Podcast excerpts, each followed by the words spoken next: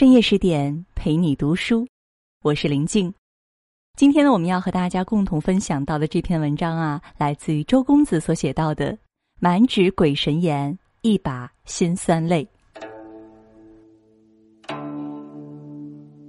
唐元和五年某个秋日，晨曦微露，河南府衙门前人头攒动，随着吱呀一声门响。几个带刀府吏从衙门中阔步挺出，威声赫赫，将人群逼退两米。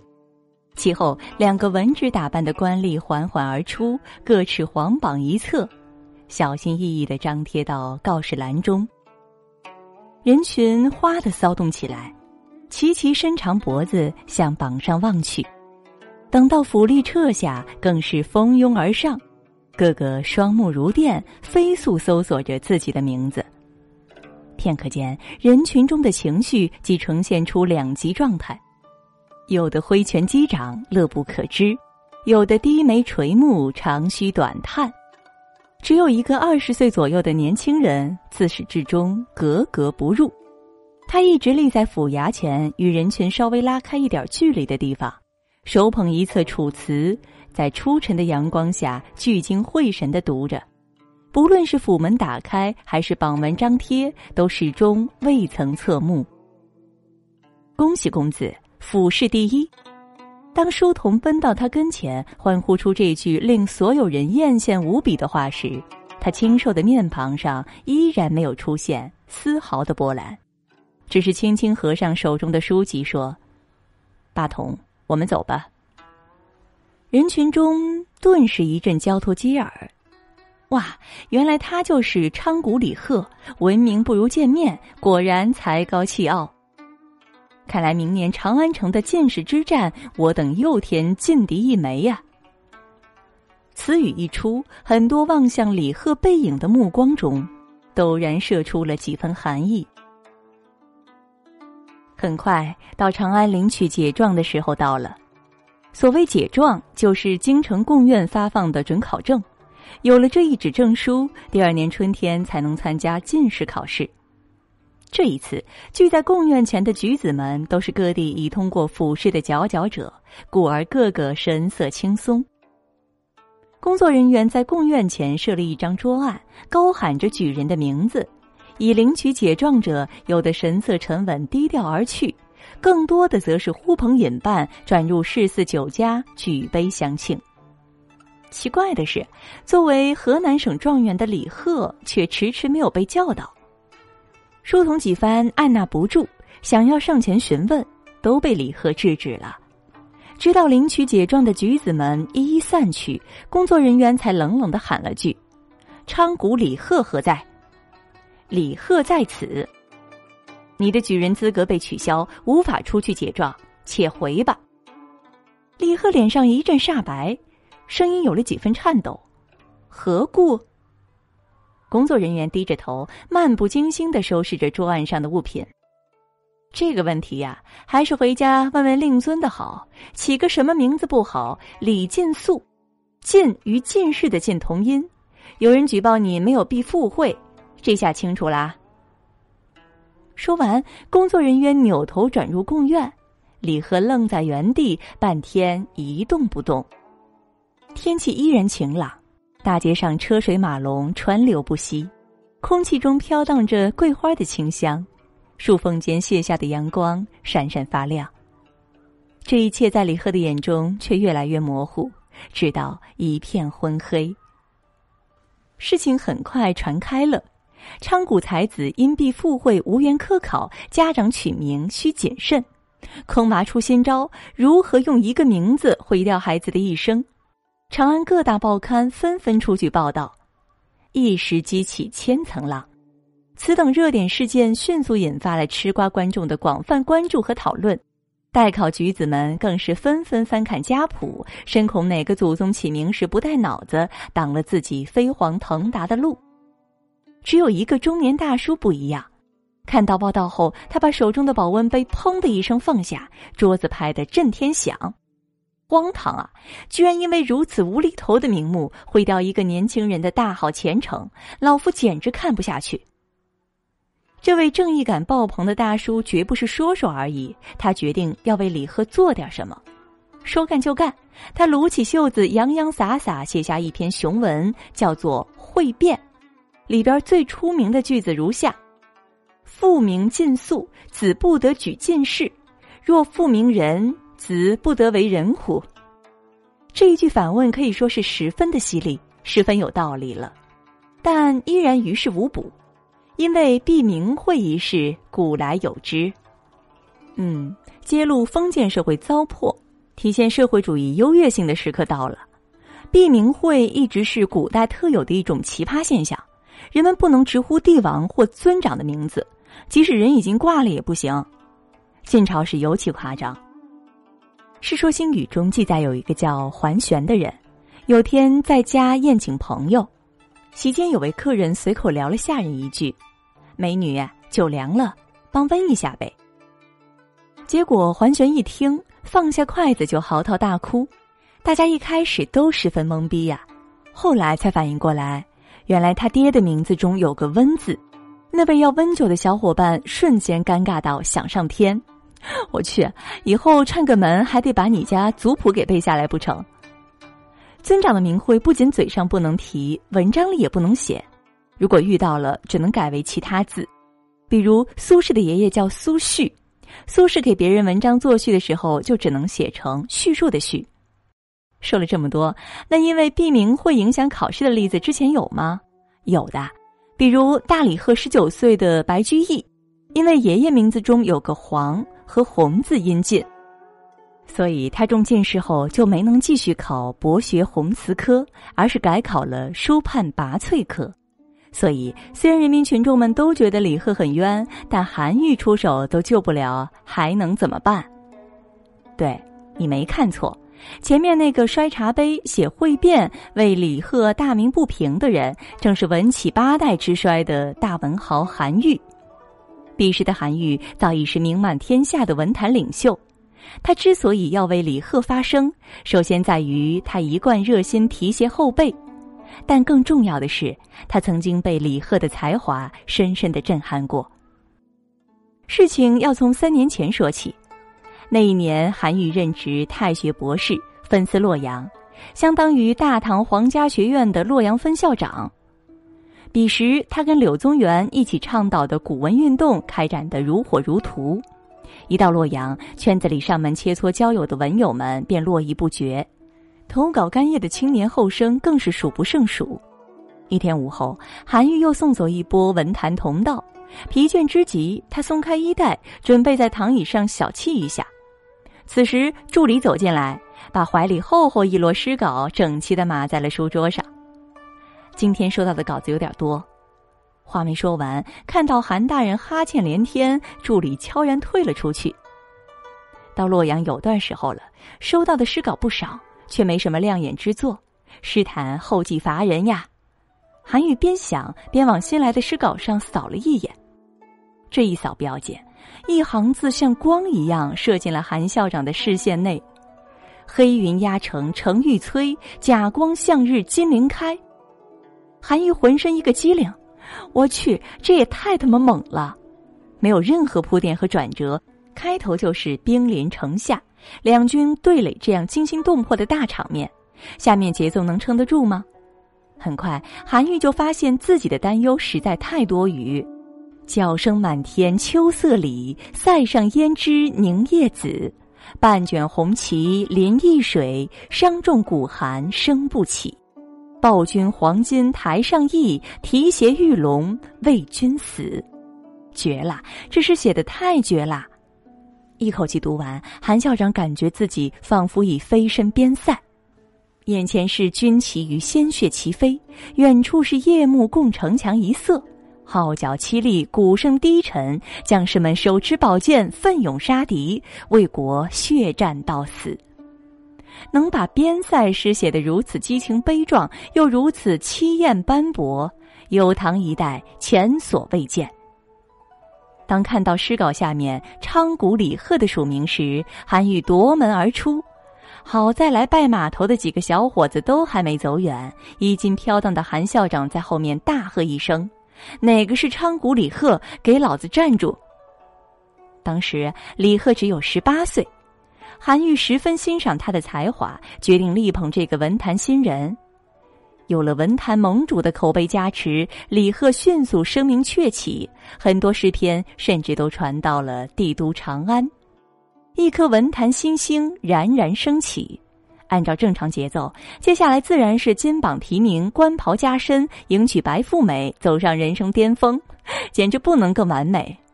可惜的是，人生就像一场戏，每当皆大欢喜时，命运这个总导演总会不甘寂寞的出来皮一下。简而言之，就是一句话：绝不能让主角得偿所愿。所以，当十八岁的李贺打算借着韩校长的东风进京赶考，一举打破唐代最年轻进士记录的时候，昌谷老家发来一封加急电报：“孩子速归，你爹挂了。”就这样，已经飞到半空的李贺被强行着陆，怀着悲痛的心情回家守孝三年。三年之后，二十一岁的李贺再现考场，这次哥必须要一战功成，浪费的时间已经太多了。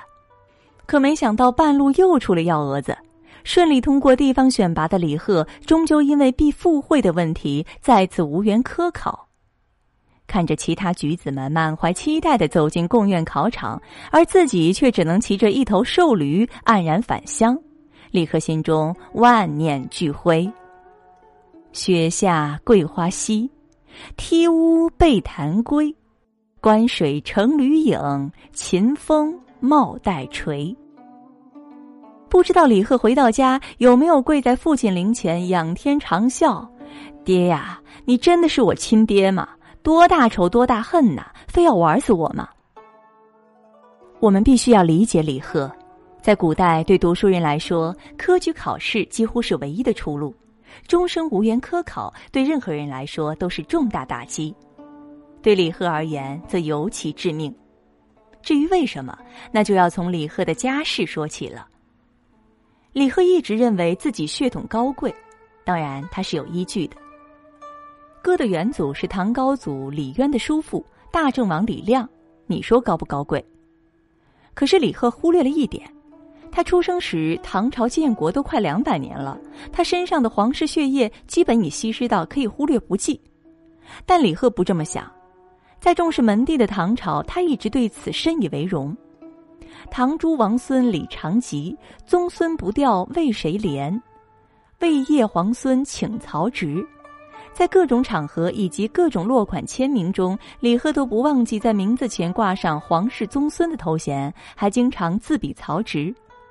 然而，事实上，他家此时早已败落不堪。父亲到临终也不过是个小小的县令，高贵血统和平凡家境形成的强烈对比，让李贺从小就立志要出人头地，重振门庭。他不仅发奋读书，还每天背一个古锦囊，骑着小毛驴到故乡的山山水水中搜罗诗歌题材，一有灵感涌现，马上记下来投入囊中，回家再筛选整理作诗。每个夜晚，李贺房间的灯都是最后一个熄灭。由于他从小体质就差，他老妈担心的不得了：“儿呀，你这哪里是作诗啊，简直是要把心都呕出来。”是的，锦囊佳句和呕心沥血都是李贺同学贡献出来的成语。学起习来不要命，加上天生体弱，使得李贺未老先衰，才二十岁左右，头发就白了大半。为了梦想拼搏到这种地步，唯一能改变命运的科考之路却竖起了此路不通的牌子。你说李贺崩不崩溃啊？长安有男儿，二十心已朽。我当二十不得意，一心酬谢如枯兰。二十岁本应是一个人拥有无限可能的黄金时代，可此时的李贺却已是心如死灰。虽然偶尔在友人的劝勉下，他也曾经强打精神。我有迷魂招不得，雄鸡一声天下白。少年心事当拿云，谁念幽寒作乌恶？意思是说，我还年轻，还应该振作起来找出路。谁会可怜一个天天缩在角落里自怜自艾的人呢？话虽这么说啊，但其实他心里很清楚，一切不过是自我安慰罢了。后来皇族后裔的身份加上韩愈的大力举荐，也曾让他谋得过一个凤里郎的九品小官。然而硬撑着做了三年，却没有看到任何升迁调任的希望，加上身体也越来越差，失望之下，李贺辞官返乡。就是这次离开长安，他吟出了那一联让后世无数大咖疯狂点赞的千古名句：“衰兰送客咸阳道，天若有情天亦老。”天若一句，设想其伟，意境辽远，被司马光赞为奇绝无对。后世很多崇拜者喜欢拿这句诗做对子，但一直对不出旗鼓相当的下联。直到宋朝有个牛人对了一句“月如无恨月长圆”，震惊四座，于是成为了千古绝对。对这句诗，更多人表达喜爱的方式是直接将其整个搬进了自己的诗里，比如欧阳修。伤怀离抱，天若有情天亦老。贺铸，不知我辈可是蓬高人。衰兰送客咸阳道，天若有情天亦老。前面仿李白，后面抄李贺。贺同学，你这是硬凑啊！元好问：天若有情天亦老，世间原只无情好。不过呢，要说二次创造最成功、最出彩的，还要数我们伟大的无产阶级革命家毛润之先生。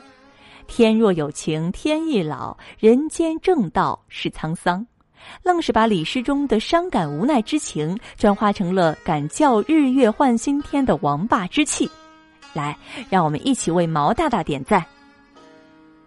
辞职回到家乡的李贺，心情依然难以明朗。自己才二十多岁，上有老母，下有小弟，怎么能就这样赋闲在家呢？科考不通，李贺便计划仿效盛唐的高适参军报国，以立功勋。临行前，他用一首气概豪迈的诗勉励自己：“男儿何不带吴钩，收取关山五十州？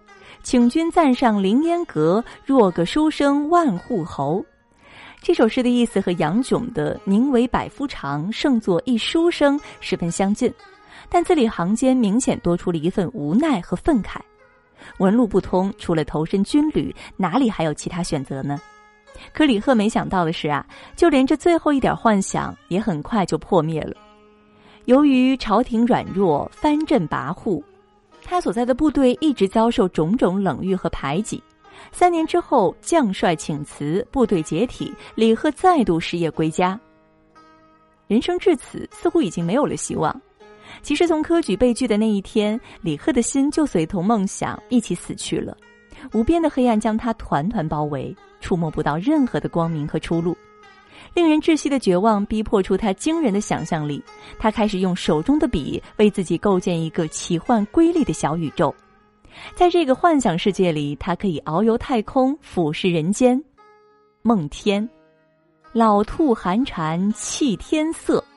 云楼半开碧斜白，玉轮亚露湿团光。鸾佩相逢桂香没，黄尘清水三山下。更变千年如走马，遥望齐州九点烟。一泓海水杯中泻。在这首诗里，李贺用逆天的想象力描摹出奇幻的宇宙夜景。月宫一夜，世上千年；人间的沧海桑田，不过是转瞬之间。九州大地如同九点烟尘，浩瀚的海洋也不过就像一杯水。要知道，当年没有航拍，也没有什么地球仪，这样的景象完全就是神仙视角啊！论气象宏大，就算李白的“长风几万里，吹度玉门关”也要甘拜下风啊！不仅上游太空，李贺还能下落黄泉。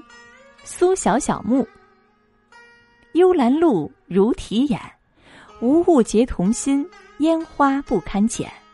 草如茵，松如盖，风为裳，水为佩。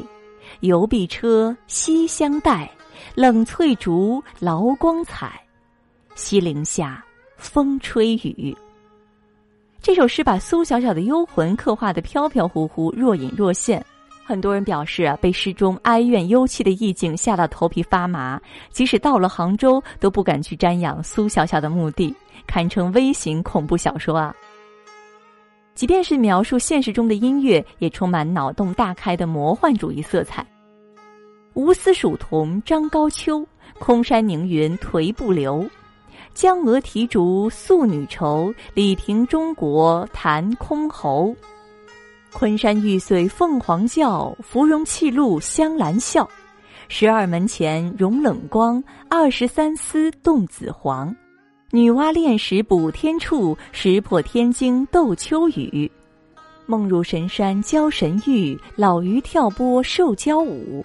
无知不眠倚桂树，鹿角斜飞失寒兔。在醉人的乐声中，李贺腾云驾雾，三界五行无所不至。笔下书写的每一个字都在告诉我们，什么叫做想象力。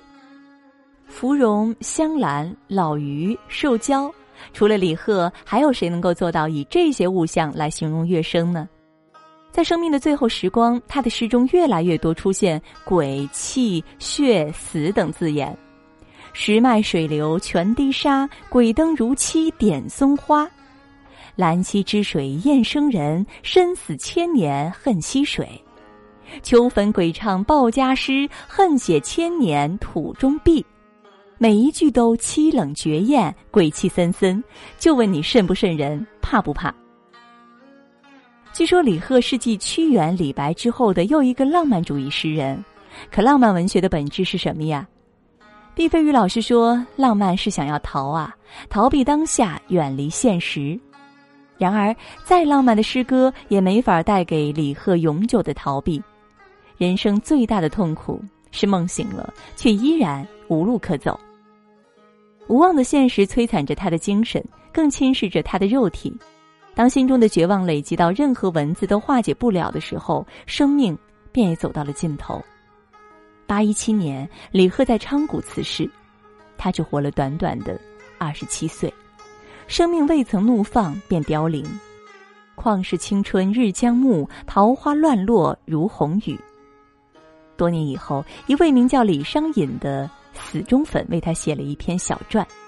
在这篇传记的结尾，李商隐讲了一个故事：李贺将死之时，曾看见一位红衣仙子骑着赤龙来到他的床前，说玉皇大帝建好了白玉楼，召他去写文章。李贺想到自己老妈，泪如雨下。然而天命不可违，很快其窗前便烟雾升腾，伴随着车轮声和奏乐声，李贺就此仙去。这当然只是美好的想象，但不得不承认，这样的结局和李贺本身的气质太相称了。都说李贺是诗鬼，但唐诗三百年，我还没有见过哪个诗人能把天上的景象写得比李贺更逼真。天河夜转飘回星，银浦流云雪水声。玉桂宫树花未落，仙妾采香垂佩缨。青泥叩额呼宫神，红龙玉狗开天门。石榴花发满溪金，西女洗花染白云。细节描摹到这种程度，简直令人怀疑李贺是不是真的到过天上。也难怪有人说，论长吉美道是鬼才，而其为仙语，乃李白所不及。厉行的最后评价，在我眼里，李贺是有唐一代乃至整个中国诗歌史上最具天才特质的诗人之一。想想看吧，几乎所有的唐诗大咖确立风格、写出名篇，都是在三十岁以后，而李贺只用了短短二十七年，就异军突起，独立派别。在他的诗中，上穷碧落下抚人间，从历史典故、神鬼传说到日月星辰、飞禽走兽，无一物不可入诗。且不论构思立意，亦或遣词造句，都极尽想象之能事，堪称象征主义诗歌之鼻祖。然而，终其一生，他写的最多的其实并不是牛鬼蛇神，而是现实中很常见、很普通的一种东西——马。是的，他写过八十多首咏马诗，里边的每一匹马几乎都倾注了他对自己的人生期许和渴望。比如最典型的一首：“大漠沙如雪，燕山月似钩，何当金络脑，快走踏清秋。”他多么希望自己能像诗中的骏马一样啊，在秋高气爽的天气里，在广袤无垠的大漠上飞腾跳跃。疾行如飞，何其快哉！可惜，在短暂困厄的一生中，他从未赢得如此体验。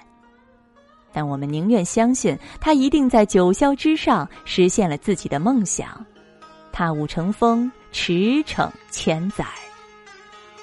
更多美文呢，也欢迎大家持续关注十点读书，也欢迎你把我们推荐给你的朋友和家人，让我们一同在阅读里成为更好的自己。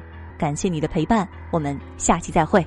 每当日子浑圆饱满，我就一筹莫展。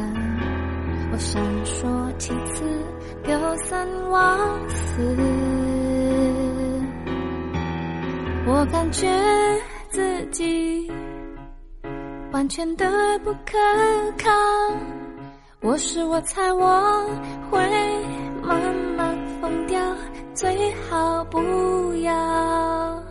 那些伤我决定要走，一无所有，只能留给你雨水银河。我这么孤单，难以预料。我想我是我会慢慢疯掉。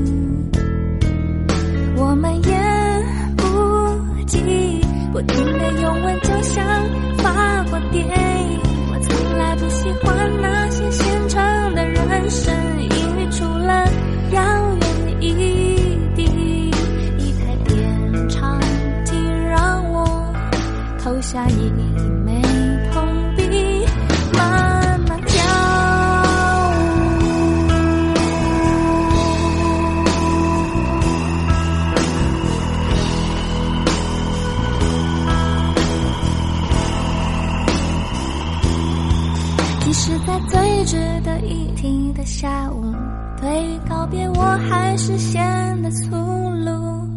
我在琴弦上把每个音都弹得饱满了，一颗一颗雨水都落在盒子里了，一颗一颗雨水都落在盒子里了。